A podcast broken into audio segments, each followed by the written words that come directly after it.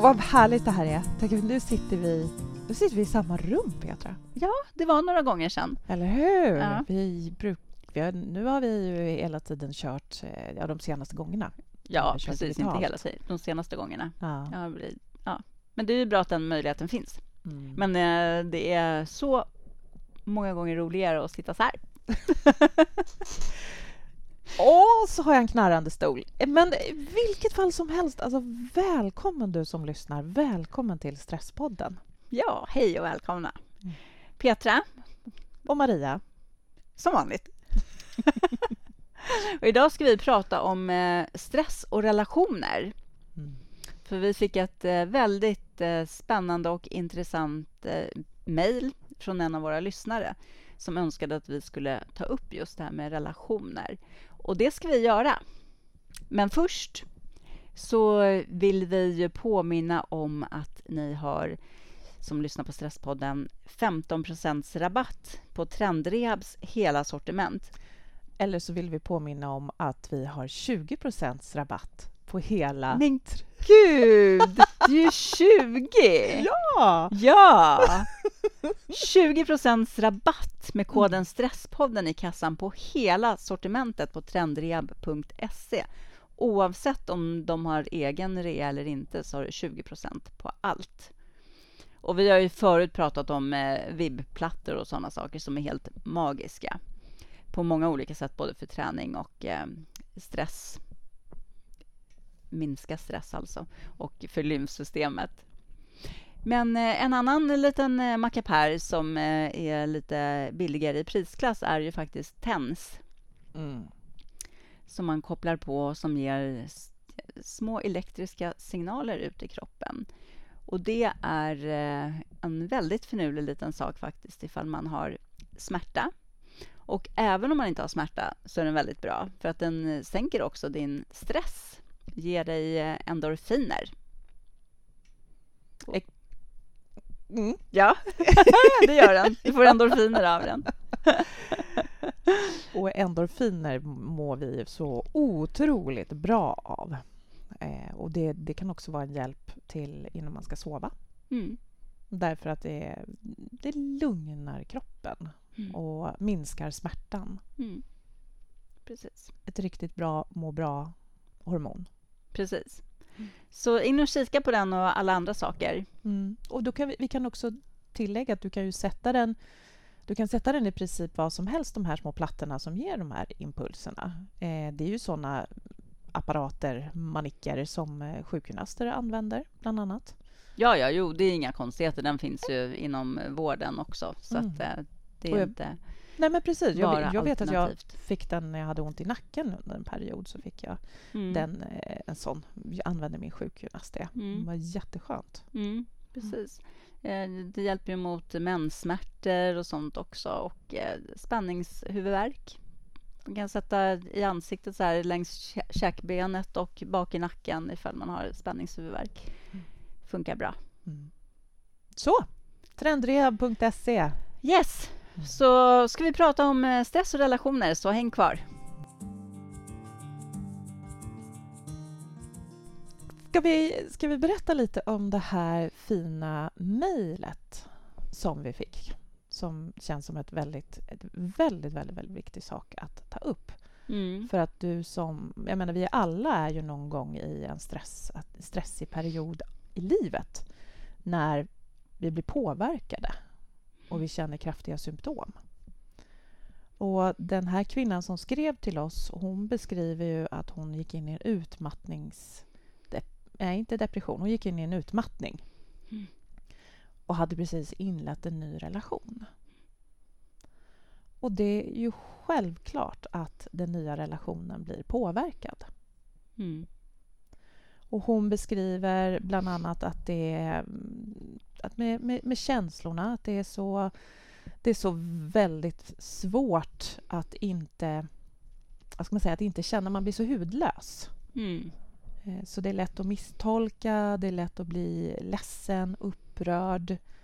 Eh, Men det kan också även bli så på det sättet att det är, det är tvärtom, att den som man lever tillsammans med kan uppleva en ganska kall Mm. eftersom det påverkar, stressen påverkar vårt empaticentrum.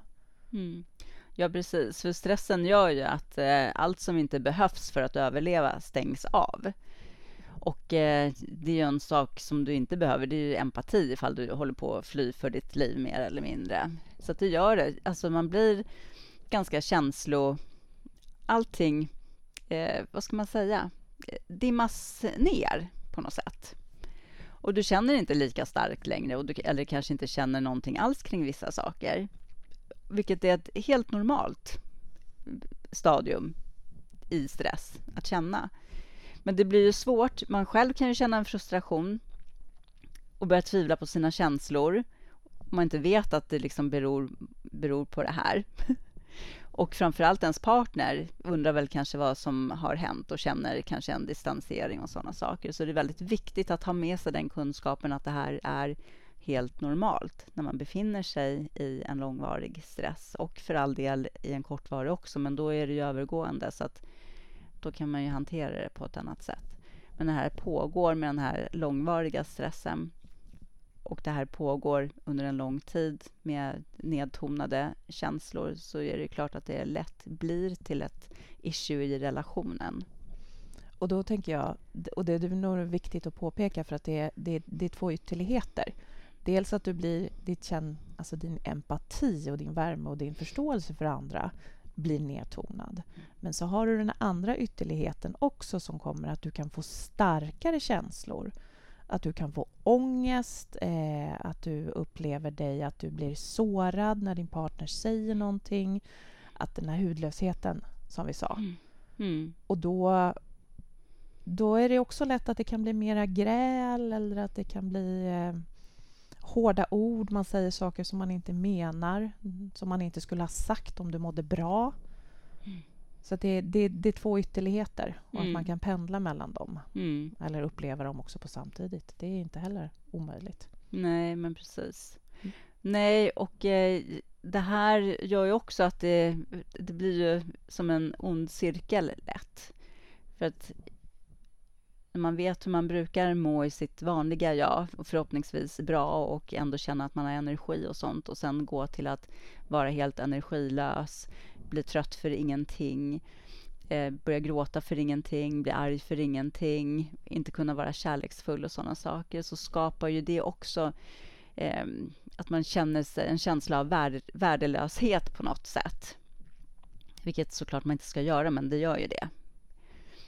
Och det gör ju också att ens partner kan känna så för att det inte finns kanske värmen som har funnits innan kanske just nu inte faktiskt finns om man inte når fram till varandra längre. Nej. Och att de där bitarna som, som tidigare eller som har varit viktiga, menar med sex exempelvis. Mm. För det är ju också ett sätt att, att, hitta till varandra och känna närhet och, och fylla på. Mm. Och må bra i relationen. Precis. Men att den... Att lusten ofta försvinner. Ja, och den kan ofta försvinna ganska snabbt. Det har vi pratat om i ett tidigare avsnitt också, just om, eh, om det här med lusten till att ha sex när man är superstressad eller har en långvarig stress. Den finns ju liksom Obefintlig. Inte. Ja, mm. exakt. Mm. Och förstå det att det är så, vad det beror på. Det kanske inte är nu man ska bryta upp relationen för att man tror att man inte älskar den andra längre. För att stressen gör det här med oss. Det är helt naturligt i en liksom stressfull situation att det blir så här i kroppen. Rent biokemiskt så blir det på det här sättet. Och det är viktigt att komma ihåg att det är så. Och det går över när vi jobbar på vår stress och försöker få in mer återhämtning och hitta tillbaka till en balans i livet. Ja, för, för finns inte förståelsen både från det, för den som är utmattad och, eller stressad och den som är anhörig så är risken att det blir väldigt, väldigt, väldigt mycket extra krav. Mm. Eh, och att man blir tyngd av känslan av att ja, men jag pajar det här eller alltså den här skulden som kan dyka upp hos båda parter på olika sätt. Mm. Du som anhörig upplever en känsla av skuld att jag kan inte hjälpa hen. Mm. Jag försöker och försöker, men jag vet inte hur jag ska göra. Jag vet inte hur jag ska hantera det. Hur kan jag hjälpa henne att må bättre? Mm. Och den som är utmattad eller stressad känner just den här känslan av att åh, jag orkar inte hjälpa till. Hur ska, det, hur, ska, hur ska min partner kunna stå ut med mig när jag är så här? Mm, man känner sig otillräcklig på alla plan i livet. Exakt. När det är som värst. Mm. Och det, det, blir, det blir så tufft för båda två. Och det är det vi ska komma ihåg. Att det, det är båda som känner, ju, känner av det här. Och vad viktigt det är då i ett sånt läge att faktiskt kunna förstå. Mm. Att precis som du säger Petra, att det här det kommer att gå över. Men när man är mitt inne i det, och nu tänker jag vara lite personlig, nu tänker jag berätta om, om det som hände mig när jag gick in i en ny relation. Och jag som, som arbetar med stress och möter människor i den här situationen dagligen hos mina klienter.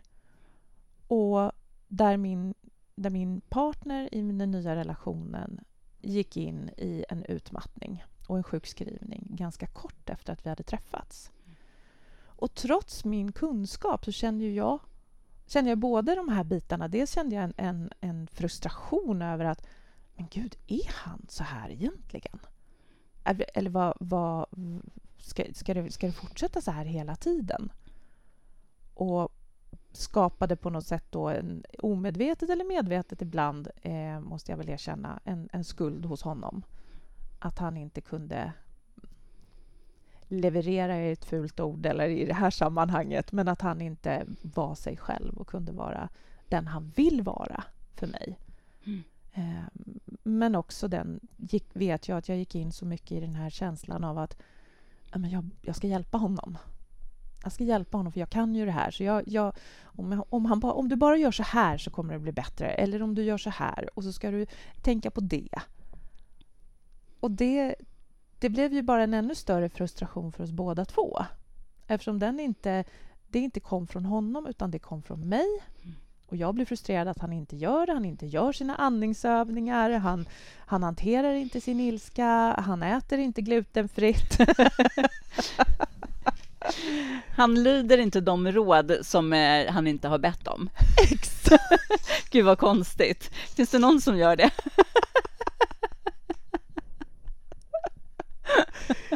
Och det blev ju en jätte, jättefrustration hos oss båda två. Ja, såklart. Som var med och, och... men det är ju den här känslan att komma tillbaka till, en, en hjälplöshet som jag som anhörig kände. Ja. Att jag, jag kan inte ta bort det här ifrån dig. Det, det är vad jag mest av allt vill är att du ska må bra. Mm. Så att vi kommer att må bra. Mm. Men jag kan inte. Nej, och det, jag tror att det är livsfarligt att, att göra det som du gör. För att också dels vad det gör med dig en frustration och allt det här för att eh, han inte gör som du säger fast han inte har bett om det. ja. Men också hos honom, eller överhuvudtaget när, när någon ger en råd eller säger vad man ska göra och sen så är man inte där själv. Man kan inte leva upp till det här och den andra håller på att fixa och dona och liksom eh, sopa framför eh, fötterna på en. Det skapar ju, så man känner sig ju redan otillräcklig, man känner sig redan jävligt värdelös för att man inte orkar någonting längre av det som man annars gjorde med lätthet. Och sen när man får andra krav på sig eller ser att den andra bara försöker, då känner man sig ännu mer värdelös. Så det skapar ju verkligen ingenting bra heller i den. Alltså att finnas för en annan människa är inte samma sak som att göra. Exakt. Det, liksom, det får man komma ihåg, för att som, som partner eller som en nära anhörig till någon som är utbränd så är det faktiskt bara viktigt att acceptera läget. Du kanske inte fattar hur det känns att vara utbränd. Men man får acceptera att, och lita på hur den andra känner och verkligen försöka och tala om också så här, jag finns här. Jag vet inte vad du behöver, men tala om för mig vad du behöver. jag har den här kunskapen. Om du vill att, att jag delar den, så tala om det för mig. Kom till mig när du är redo, om du blir det.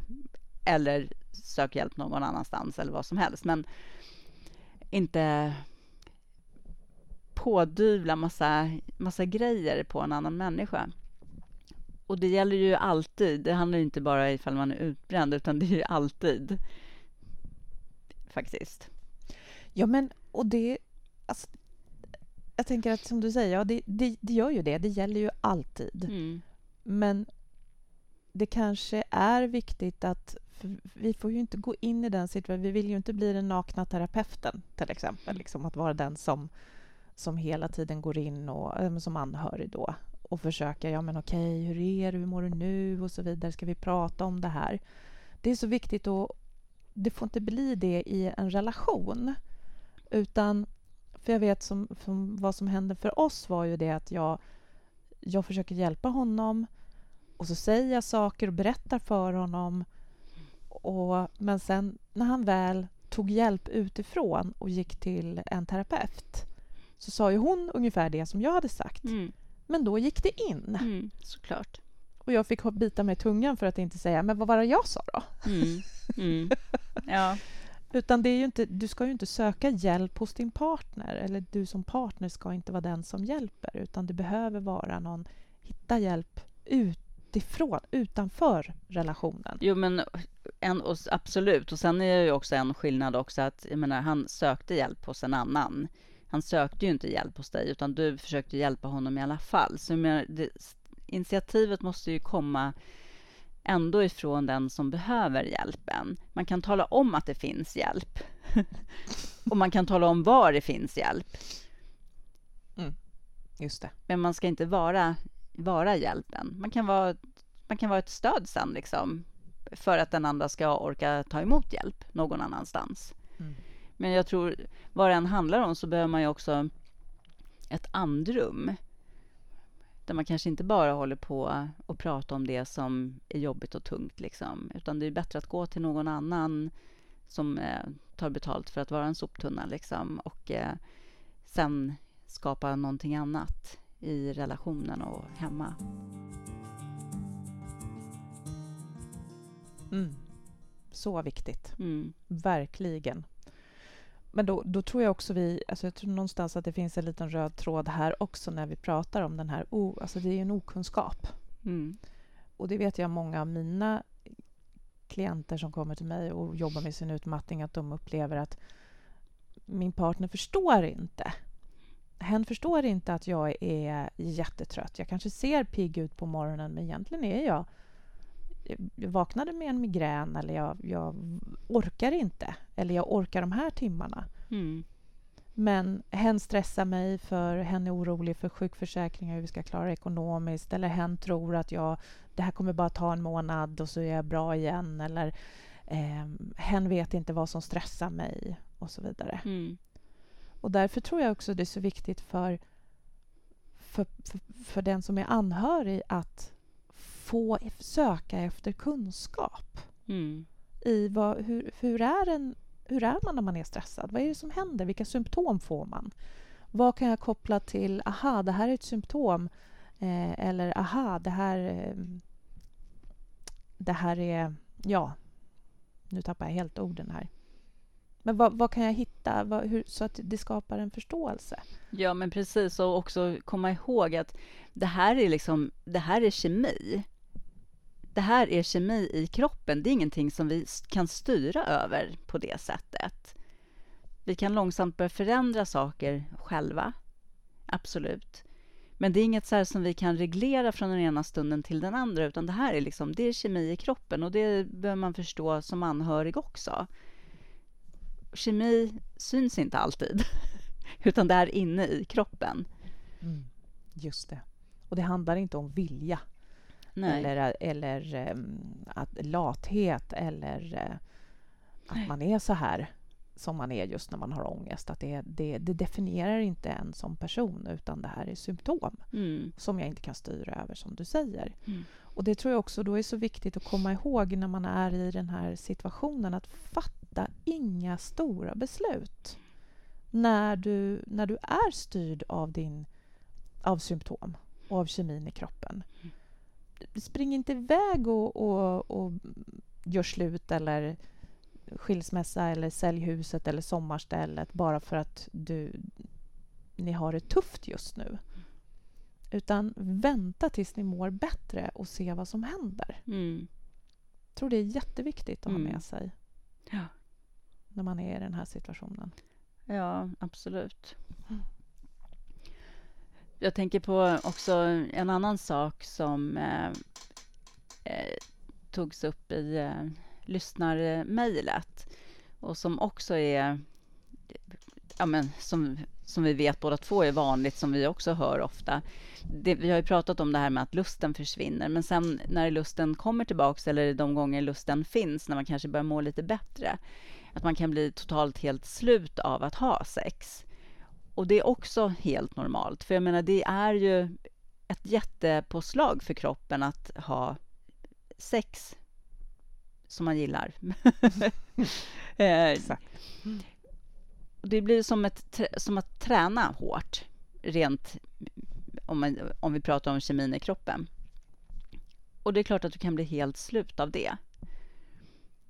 Och också vara medveten om att det är helt normalt, inget konstigt. Nej. Men det kommer också att göra massa bra saker i din kropp, så att det liksom... Var inte rädd för det.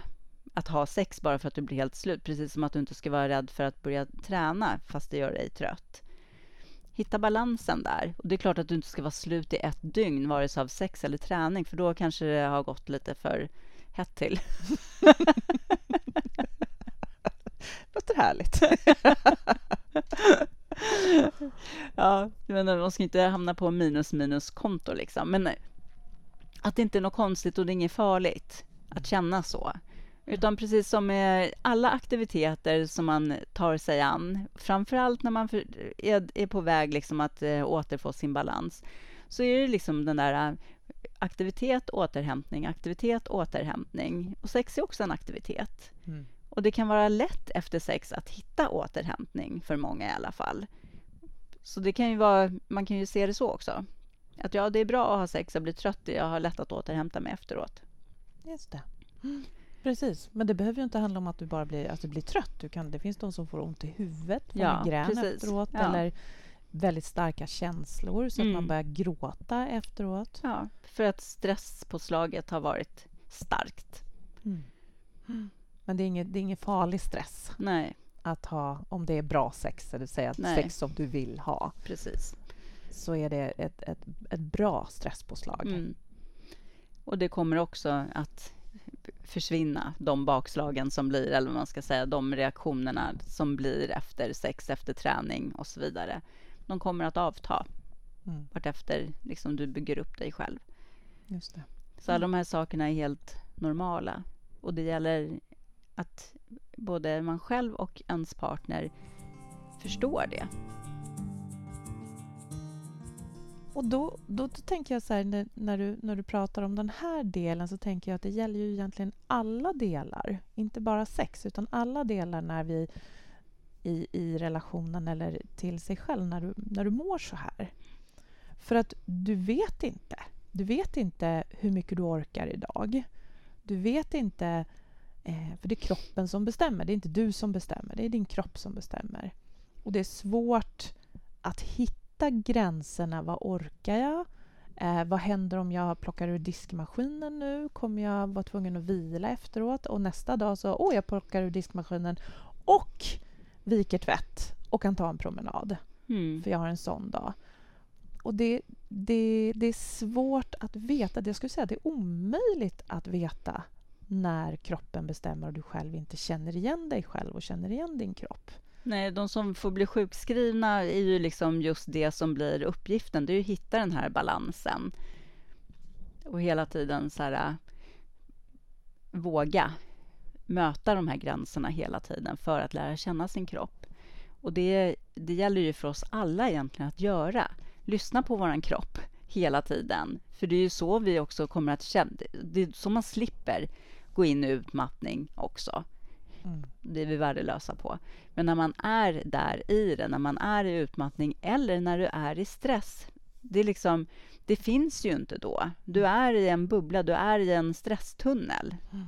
Det, du har skygglappar och du har svårt att känna in. Det är liksom det som på något sätt är hela grejen med stress. Man lyssnar inte inåt, utan du har liksom allting bara fokuserat på ut, utanför dig själv på något sätt. Ja. Mm. Och då tänker jag också det är viktigt att, att, att berätta det här för ens partner. Mm. Att vara tydlig med att nej, men jag vet inte om jag orkar hämta barnen på förskolan idag. Jag, jag, kan inte säga det nu på morgonen här, för jag vet inte hur jag mår då. Eh, så att man är, man är tydlig. Inte bara, och det här är jättesvårt. För inte bara det att du ska vara lyhörd mot dig själv utan du måste kunna förmedla den lyhördheten också och, och be det och be sin partner om också en lyhördhet. Mm. Jag tror, och det är väl där som egentligen en partner i en relation faktiskt har det, kan bidra med en jättestor sak och det är ju verkligen att eh, förstå, förstå det här och eh, hjälpa till att sätta de här gränserna. Att fatta att den som är utbränd inte riktigt klarar av det. För att man vill, för att man känner sig värdelös. Så att man pushar hela tiden och försöker att man ska orka, för man vill orka. Och då kan, kan ens partner ändå fungera kanske som, som en broms i vissa lägen. Säga så här, ja, men eh, vi bestämmer att jag hämtar barnen och sen så kan du bara höra av dig om du känner att du vill och orkar och kan, till exempel. Att hjälpa till där hela tiden. För då kommer det gå fortare att hitta den här balansen för den som är utbränd. Wow! Jättebra råd. Jättebra råd. Ja, nu är vi inne på råd. Ja, ja men ja. Ja, ja så ja. det kan vi ha som ett första råd. Mm. Just det. Vad är, mm. Vad, är, vad är det bästa du kan ge till, till din partner, alltså som anhörig? Det är att hjälpa den och vara medveten om den här att vi, det, jag, jag ligger ett steg före dig och säger att det är okej. Okay. Mm. Och tycker man att det är tufft som anhörig, ja, det är klart att det är, men det är tufft för båda två. Det är att när, när en blir sjuk av stress i relationen så är det tufft för båda två. Men det, och det är så viktigt det här som du säger Petra, att vi tar oss fortare ur det om vi hjälps åt. Mm och vi ligger lite steget före och, får, och jag hjälper min partner att bromsa. Precis. Så hjälp till att sätta, sätta gränser, fun fungera som en, eh, som en broms. Precis. Mm. Och då, då tänker jag också det här att man, att man ska ta en, ta en stund i taget. Mm.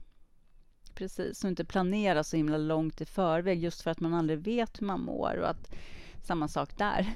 Var, var med på det som partner också, att man tar en stund i taget. Man planerar inte för, för långt framåt med saker som man ska göra tillsammans. Utan dagsformen får avgöra lite. Och jag tror att de flesta också mår bra av att vara lite spontana. Men då, då vara, vara då som partner, vara förberedd på att okej, okay, nu har vi bokat in att göra en rolig grej i helgen. Men det är inte säkert att min partner orkar. Så att, men det är okej, okay, jag kan gå själv på det. Mm. Eller så, så lämnar vi det öppet. Vi kan avboka i sista minuten mm. om det är så. För är du, är du inställd på det så blir det ju inte samma besvikelse. Och då blir, känner din partner heller inte lika mycket skuldkänslor. Nej, precis. När man är där. För skuld ska vi lyfta bort ur det här från båda, tänker jag. Verkligen. Superviktigt. Mm. Och eh, därför är det ju då som partner också viktigt att få hjälp. Ja. Så det blir väl vårt tredje tips. Mm. Att se till att få hjälp. Mm. Och då finns det ju i många kommuner i alla fall anhörigstöd som man kan faktiskt kontakta. Och det kan fungera lite olika. Jag vet, vissa kommuner har en speciell person anställd som anhörigstöd, anhörigstöd som bara jobbar med det. Och i andra kommuner, du sa att det ibland går genom typ vårdcentraler och sånt, eller? Mm, mm. Precis, ja. men det är att gå in på din kommuns hemsida och titta efter anhörig. Mm. Eh, och där, och du, du har rätt och den hjälpen är gratis. Och mm. Vissa kommuner har sjuksköterskor som stöd och kuratorer mm. och handläggare och du har rätt till den hjälpen som anhörig. Mm. Och det är anhörig, man, man räknar inte anhörig bara som en partner utan det kan vara som en kollega eller som granne eller som förälder eller mm. barn. Mm. Så jo, finns precis. det hjälp. Och framför allt tänker jag att man tänker så här, vad ska jag med den hjälpen till? Jo, men den hjälpen handlar ju om sök kunskap. Mm. Va, va, va, förståelse. Eh, men också sådana saker som att nej, men vi, vi får inte ihop det hemma. Vi kanske behöver någon extra stöd. Eller jag behöver prata med någon för att jag orkar inte. Nej. Nej, för, för att man själv ska vara ett bra stöd för sin eh, partner som är i utmattning så kan man ju själv behöva prata med någon. Så börja där och eh, kolla på kommunens hemsida på anhörigstöd och se eh, vad som finns i just din kommun. Mm. Mm. Så ta hand om er och eh, ta hand om er relation. Jättebra och jätteviktigt. Ehm, och sen under tiden så passa under tiden ni tar hand om er så gå in på Instagram eller på Facebook och följ oss. Vi heter Stresspodden där på båda. Yes, mm. så vi hörs snart igen och eh, fortsätt eh, mejla oss och berätta vad ni vill att vi ska prata om för ämnen eller ifall du har någon fråga. Mm. Info at stresspodden.nu. Mm. Kom ihåg punkt .nu på slutet. Det går också såklart att skriva meddelanden, direktmeddelanden både på, på Facebook och Instagram också. Mm. Ja. Bra. Hej så länge. Hej då.